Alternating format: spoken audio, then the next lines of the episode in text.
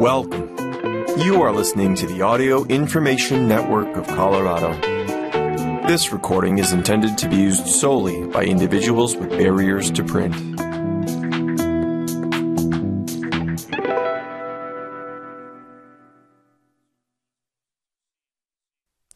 Thank you for joining us for the January edition of the Crestone Eagle. My name is Paula Vaughn. We're going to start with an energy related article written by Allen Best. Is Colorado purplish enough to show red states how to do an energy transition? In 2019, Colorado ceased nibbling at the edges of the energy transition. It had a new governor, Jared Polis, who had run on a platform of achieving 100% penetration of renewables for electricity by 2040. Democrats gained control of both chambers of the General Assembly. Then the legislation gushed. Foundational was the law adopting economy wide carbon reduction goals for 2030 and 2050. A critical early piece was defining the pathway for shifting from coal to renewables in electrical generation. Then, after the COVID abbreviated session of 2020, more bills yet tumbled, this time focused on shrinking carbon emissions from buildings by the gradual phasing out of methane combustion. Eric Blank, chair of the Colorado Public Utilities Commission, described as magic the fast changed economics that left coal generation the most expensive option and renewables the least costly at a time when most coal plants were deeply depreciated. On the reduction of natural gas, quote, we're struggling to figure out that path forward, said Blank in an early October interview. Among those scores of bills passed from 2019 and 2021, Blank identifies a handful, maybe six to ten, that were pivotal in giving state agencies, including the Public Utilities Commission, PUC, new directions and mandates. It's a shift from a reactive, backward looking regulatory framework to a more forward looking structure, said Blank. It will require us to see what is around the, the next bend, he said. To assist the commissioners in looking around the next bend, the PUC provided each of the three commissioners one staff member to assist in researching emergent issues as the commissioner sees fit. They are working on transportation and building electrification, regional markets, emissions tracking, water use of hydrogen, and many other topics. Blank recently hosted a session addressing implementation of Senate Bill 21 72, the PUC Modernized Electric Transmission Law, requiring transmission utilities to join a regional transmission organization or independent system operator by 2030. I just think Colorado has an opportunity to lead the way for Purple State model of how you do this right, said Blank. With new funding allocated by legislators in the 2021 session, staffing at the PUC has grown to more than 100 people. I have been pushing for this since day one because I thought it was the only way to implement implement the statutes, said Blank. Blank was confirmed as PUC chair in 2021 soon after legislators began their session. Driven by the new laws, the PUC is shifting from being quasi judicial and quasi legislative in its operation toward having a legislative role. Other state agencies, notably the Department of Transportation and the Air Quality Control Commission, have also been given mandates to execute the intent of new laws that collectively seek to dram- dramatically reduce emissions. The other picture Blank paints is even larger and describes Colorado as being at a unique moment. It begins with Colorado wind and solar capacity, neither superlative by itself, but together, perhaps unrivaled in the United States. The, the economics of renewables are coming into focus here sooner than some other states, and I think we have an opportunity to create a replicable purple state model for decarbonizing at a reasonable cost. It involves everything electrification, advanced metering, natural gas planning, rules, battery storage, peaking capacity, transportation and building electrification, regional markets, and enhanced regional cooperation. It's just an extraordinary moment in Colorado, he said. I just think that Colorado has an opportunity to lead the way for a purple state model of how you do this right. Is Colorado truly a purplish state? Before the November election that was the that was the oft-used description. Since 2016, though, it has become more democratic. The November 2022 election solidifies that trend. An economist by training with a law degree, Blank worked for Western Resource Advocates, then called Land and Water Fund of the Rockies, before setting out to develop wind and then, more recently, solar. For example, he developed the Comanche Solar Project located directly east of the coal generating complex of the same name at Pueblo. While developing solar, he saw prices plunge to incredibly low prices. Supply chain disruptions and other problems have interrupted the descent of prices, but those price reductions will again pick up within the next couple of years, he said. The economics of solar aren't quite so compelling in cloud prone states like the upper Midwest or in the South. Blank emphasizes affordability of renewable generation in Colorado, distinguishing the Centennial State from California, the Golden State. We are not going to decarbonize at any cost here. We are going to do this in a smart, sensible, economically rational way that the technology opens up as the costs have fallen and as technologies have improved, he said. And the fact that we are having economic growth while utilities charge below average rates, that all helps. Blank sees Colorado consistently ranked among the top 3 to 10 states by independent power producers, strategic plans of environmental foundations, and other lenses in a variety of subject areas. It's the ability to transition to renewables while keeping rates rising less rapidly than inflation may draw interest from slower to transition communities such as Wisconsin, Michigan, North Carolina, Georgia, and Arizona, he said. At the end of the day, the solutions to climate change don't need to provoke tribal warfare and partisan politics, he said. It's just economics. And now we turn to this article by Denise Payne Little Shepherd highlights community engagement and outreach. If you've been in Crestone for a while, Chances are you have visited Little Shepherd in the Hills Episcopal Church. It's just north of Crestone Town Hall on Alder Street. The old log cabin at the back of the property is the chapel where worship services are conducted twice a month.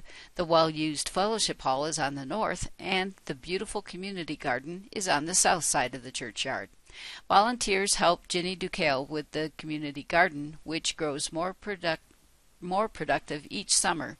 Much of the produce goes to the Crestone Food Bank. Volunteers usually prepare a lunch with garden vegetables and take home extra produce for themselves and friends. You may have come to one of the open to everyone meals prepared by Nick Navarres and his crew of helpers. Nick has offered Indian, Mexican, Italian food and breakfast at the Fellowship Hall the last few summers. During COVID, he prepared complete Thanksgiving dinners to go, distributed from the Fellowship Hall. The Fellowship Hall facilitates a Colorado South Central Seniors CSSC lunch on Monday, Wednesday, and Friday, providing a space for Crestone seniors to enjoy food and fellowship. The Little Shepherd offers care and share food, an AA meeting on Mondays at 6:30 p.m., and a Crestone End of Life CEOLP meeting at the Fellowship Hall. These and other community-based activities take place frequently at Little Shepherd. We, the Little Shepherd congregation, joyfully host these events because we believe a church should be engaged in the community and use its resources to serve the community's needs. This is not unique to Little Shepherd, of course. Many churches and spiritual centers offer resources that make a significant contribution to their communities. We are fortunate to be in downtown Crestone, where there are few available venues, and it is our honor and privilege to offer our fellowship hall for community use. If you are exploring a variety of spiritual paths, we invite you to come to a worship service in our historic little chapel, the first and third Sundays at 2 p.m. The Episcopal Church is a progressive Christian denomination with a long, rich tradition rooted in scripture and ritual. It is also a warm, welcoming, inclusive church which affirms the dignity and equality of all human beings and welcomes all people regardless of race, ethnicity, gender, sexual orientation, age, or any other reason. We celebrate the ordination of women and are open and affirming to LGBTQ plus people. We welcome diverse opinions and inquiring minds because we believe that whether we agree on a particular topic or not, we can have thoughtful and respectful discussions. Come as you are and join us in worship, fellowship, and outreach. You may find a spiritual home that gives you a sense of meaning, belonging, and purpose. At Little Shepherd, everyone is welcome, no exceptions. And now we have news from Crestone Charter School written by Thomas Cleary. In September, I introduced Crestone to many of the new faces here at the Crestone Charter School, CCS. This month's article highlights others who have joined us. We have brought on several new specialists, electives teachers, classroom aides, support, and administrative staff.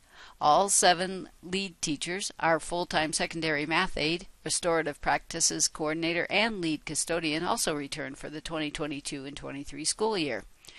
Jordan Gonzalez is our new art and music specialist. She also has a vocal mentorship with a few of our high school singers. Jordan studied musical theater in Nashville, Tennessee. She has been teaching music and theater for the last three years and directed many musicals and concerts with the young singers of Palm Beach. She traveled the world as a performer and cruise director based out of California and Washington. Jordan is excited to bring her passion for the arts to CCS students. She prepared them for Halloween and Winter Festival performances and is guiding a variety of art projects projects on school walls. Deborah Wallace is CCS Food Service Coordinator with the Moffat School Kitchen. She has worked for the Moffat School District for many years. Deborah's mother and grandmother were Crestone natives, so she has a long history in this area. She braves the elements every day to serve breakfast and lunch to the students in Crestone as well as serving as the Moffat School. She she loves working in our schools and getting to know the kids. Deborah has worked in food services all her professional life. It is very hard work, and we are glad to have her. Nina Gonzalez has lived in Crestone since 2004. Nina worked at Cirque du Soleil for two years as a costume designer and tour supervisor. Nina came back to Crestone in 2020 and is now the theater director at Crestone Charter School. She is glad to be back in Crestone and is excited to bring her theater experience to the students and watch the magic happen. This fall, she directed an intermediate performance and a middle school play of Ms. Frankenstein within the first 10 weeks of school. The sound and stage were challenging, and we were thrilled to have a great community audience turn out for the Santa interviews, and 'twas the night before Christmas in December. We are developing a theater program with Nina through the next year. Kristen Goosehurst began working at the school in the very early days of its inception with such folks as Karen Acker and Mark Michael. She has been a music and foreign languages mentor for more than 15 years. Additionally, she is a substitute teacher at the Crestone Charter School and a classroom aide for kindergarten and first grade. She served many years as a substitute teacher at the Moffat Public School. This semester, Kristen is mentoring two high school foreign language classes and two high school music classes. Cara LeMasters is our new office assistant at Crestone Charter School. She moved here from Garland, Texas last year to be closer to family. A mom of four, she is excited to become more involved with the school to support the students and staff. Cara brings experience working as an office manager for a, for a truck parts company in Texas. Her energy and enthusiasm can be heard in her regular refrain of, Of course often followed by Sweetie, regardless of the question from staff and students alike. Jenny Orgard stay, started in 2021 as an office aide and van driver. This year, CCS redefined her position and she'll be the office assistant. She works with the office manager, Lynn Nihez, on the financial portion of operating a school she still makes time to drive the second and third graders to the library every other week. She retired from CDOC after 16 years and relocated to Crestone. She said she's delighted to work in the real world with an exciting student population and an upbeat and enthusiastic staff. Jenny has played a vital role in the transition of office staff, and her payroll and payable skills support the smooth running of the Crestone Charter School. Neil Dreesen is CCS's new Information Technology Coordinator. He is a self-taught programmer, coder, and web page designer. He speaks multiple computer languages. Having managed a variety of businesses, including setting up software and user interface applications, he is well suited to taking CCS to new technological levels. He has already supported upgrades in the phones, video surveillance, enrollment procedures, Wi-Fi, and facility systems utilities. Over the summer, he will be rebuilding the network from the ground, wires, up, and revamping the audiovisual capacities in the classrooms. Where he lacks experience, he compensates with curiosity, a growth mindset, and, a willingness to dive into learning resources and asking for help from the district. His calm and humorous outlook and can do attitude are great complements to CCS's existing work environment and culture. And now turning to letters to the editor. Why do I support becoming a town? One of our current Property Owner Association board members frequently reminds us that Baca Grande started as a swindle and became a failed financial venture only solved by increasing the yearly dues. Lot consolidation has made it impossible for the association to assess property owners fairly. If you have consolidated lots, you are saving money. Yes, you are reducing the overall population, but it creates a hardship for other residents with one lot. That would not be the case if we were a town. The board has been unresponsive to our concerns. After lot consolidation, creating a fair dues schedule was discussed. Articles from the association newsletter indicate past managers made it a priority to correct this injustice. Still, nothing has been done because the covenants make it so difficult to correct poorly written governing documents. Most property owner associations are a collection of like dwellings, i.e., condominiums or homes in the same price range or apartments. Baca Grande has the chalets, the grants, and five miles away a mobile home park in a different town. That composition would be governed better by a town board with the power to make appropriate changes to regulations. Property owners are hamstrung. The covenants and restrictions cannot be changed, modified, or amended without most property owners responding. This appears to be impossible. Property owners live all over the world. Many have not kept their information current. Many have no desire to participate. We could improve governance with a simple majority of registered voters in a town. The Baca Grande has had 50 years to become a fair and efficient property owners association, but it has failed. We must improve the mechanism for governance. This was written by Colleen Bennett of Casita Park. Thoughts to the town of Crestone. Not, this is another letter to the editor. I would like to share some thoughts about embracing and resisting the transparency of the Crestone Town Board and residents' communication and decision making procedures.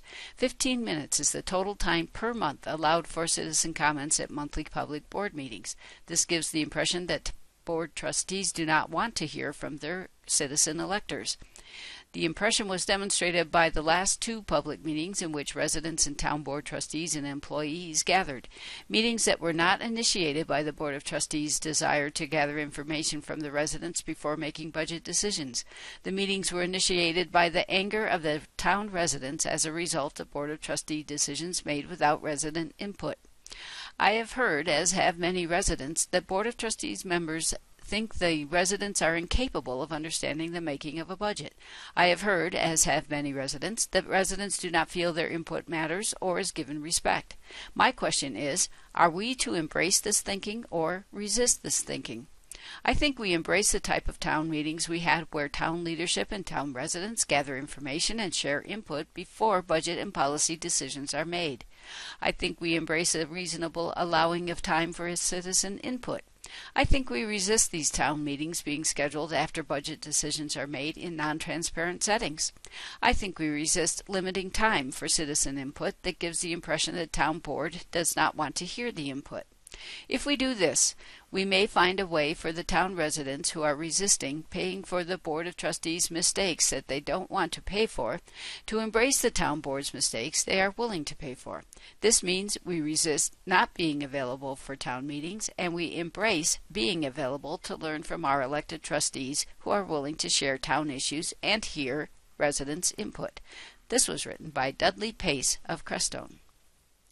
And a third letter to the Baca Grande Property Owners Association Board of Directors. We notice that you did not reach your quorum for the last election. An obvious decision by the Board of Directors would explain this decline in membership voting. We have lived in and supported this organization for over 34 years financially and through 22 years of solid volunteer service. If our volunteer time was added jointly, we have volunteered for the entire 34 years we have lived here. That the board would decide to change our long standing policy of allowing those of us who pay our dues by the month to no longer be able to vote and then complain that a quorum is unachievable is both ironic and insulting to our intelligence. Association management communicated to members that a quorum for the last election could not be attained. Might this have something to do with the stroke of a misanthropic pen that disenfranchised how many of us who pay dues by the month consistently all year long? We have not missed an election in 34 years until the last when we realized there were no ballots in the envelope. You don't get to have it both ways. I brought this up to a board member whose thin defense was that someone who ran for the board had paid dues up to the election and when they lost ceased to continue to pay dues. What is this decision making by petty one upmanship? This is counterproductive behavior which undermines membership participation at best and unworthy of the deliberation we expect for our continued financial support of this organization. I would also like to take this moment to admonish the practice of relying on legal counsel and their exorbitant fees to quote unquote remedy most of the problems that a 10,000 acre development manifests. Oversight committees by our peers were once established to deal with these management inevitabilities, which proved both cheaper and more humane. Many of us moved here to consciously work with our neighbors to settle disputes. What a pity to elevate disruptive, punitive practices as a solution. This was written by Mark Jacoby and Christine Canali. And now turning to the one hand clapping column written by Tom Alfred Demers. Is God still laughing? Quote, a world without love would be no world, quote. That's from Wolfgang von Goethe. God's laughter opens quite a can of worms, and I certainly don't have the last one. Or should that be worms? Is the universe optimistic or pessimistic, or neither? Is that a dumb question or one worthy of consideration? If God is optimistic when the sun is out, or only on days when the IRS sends you a refund check, then we are not walking the same path. Apart from one's personal ups and downs, one's preferences, one's happiness or despondency, there is a reality, a cosmos ticking along with its own virtues and values, a vast context within which we are held an earth and sky that came into being independent of anything we did or did not do. I want to say it was a gift, but there was nothing personal about it. Existence is not a reward, it simply is. It makes no sense to debate the existence of God. If the question had an answer, we would all belong to the same religion. As it is, we've developed multiple answers to that question, each with its own rules and prescriptions for how to live, behave, and earn salvation. The Buddha's wisdom was to avoid the matter entirely. I'll stick with Jimi Hendrix. Excuse me while I kiss the sky. The law of Abraham and the law of attraction both point in a useful direction. If we commit ourselves fully to any goal, unseen forces will arise and aid us. Our projects will succeed. Goethe said as much. He also said, If you've never eaten while crying, you don't know what life tastes like. Goethe, like Shakespeare, was a man for the ages. He also said, The greatest thing in this world is not so much where we stand as in which direction we are moving. Forward motion, giving ourselves to goals we fully believe in, these are critical in an optimistic universe. Why? Because they put us in step with the boundless forward energy of creation. Taoism speaks of much the same thing. In the darkest days of the Holocaust, Viktor Frankl found reason for optimism. Life is never made unbearable by circumstances, he wrote in Man's Search for Meaning, but only by lack of meaning and purpose. The purpose Frankl saw in those who found meaning in a death camp was to love and serve others. May the coming year be filled with life directions that stir your heart and fill you with purpose. And a quick look at the calendar. Soil Sangre de Cristo February Speaker Series will be February 1st from 7 to 8 p.m. The guest is Michael Jones from Jones Farms Organics in Hooper, Colorado. The topic is regenerative agriculture and surviving the drought. Please RSVP on the Soil Sangre de Cristo website to receive to receive the Zoom link for the virtual event. Their website is www.soilsangodecristo.org. And on February 3rd, we have Shumei's annual spring pur- purification sanpai from 6 to 7 p.m., ushering in the spring with our annual spring purification sanpai. The ceremony will begin at 6 p.m. If you would rather join us here in the sanctuary, please call our office to reserve a seat and please arrive 10 minutes early for the sanpai. And the Town Here to Listen session will be held at 10 a.m. on February 4th. And that's all we have time for today. Thank you for joining us for the Crestone Eagle. My name is Paula Vaughn. If you enjoyed this program, please register for our free services at www.aincolorado.org or by calling 303 786 7777.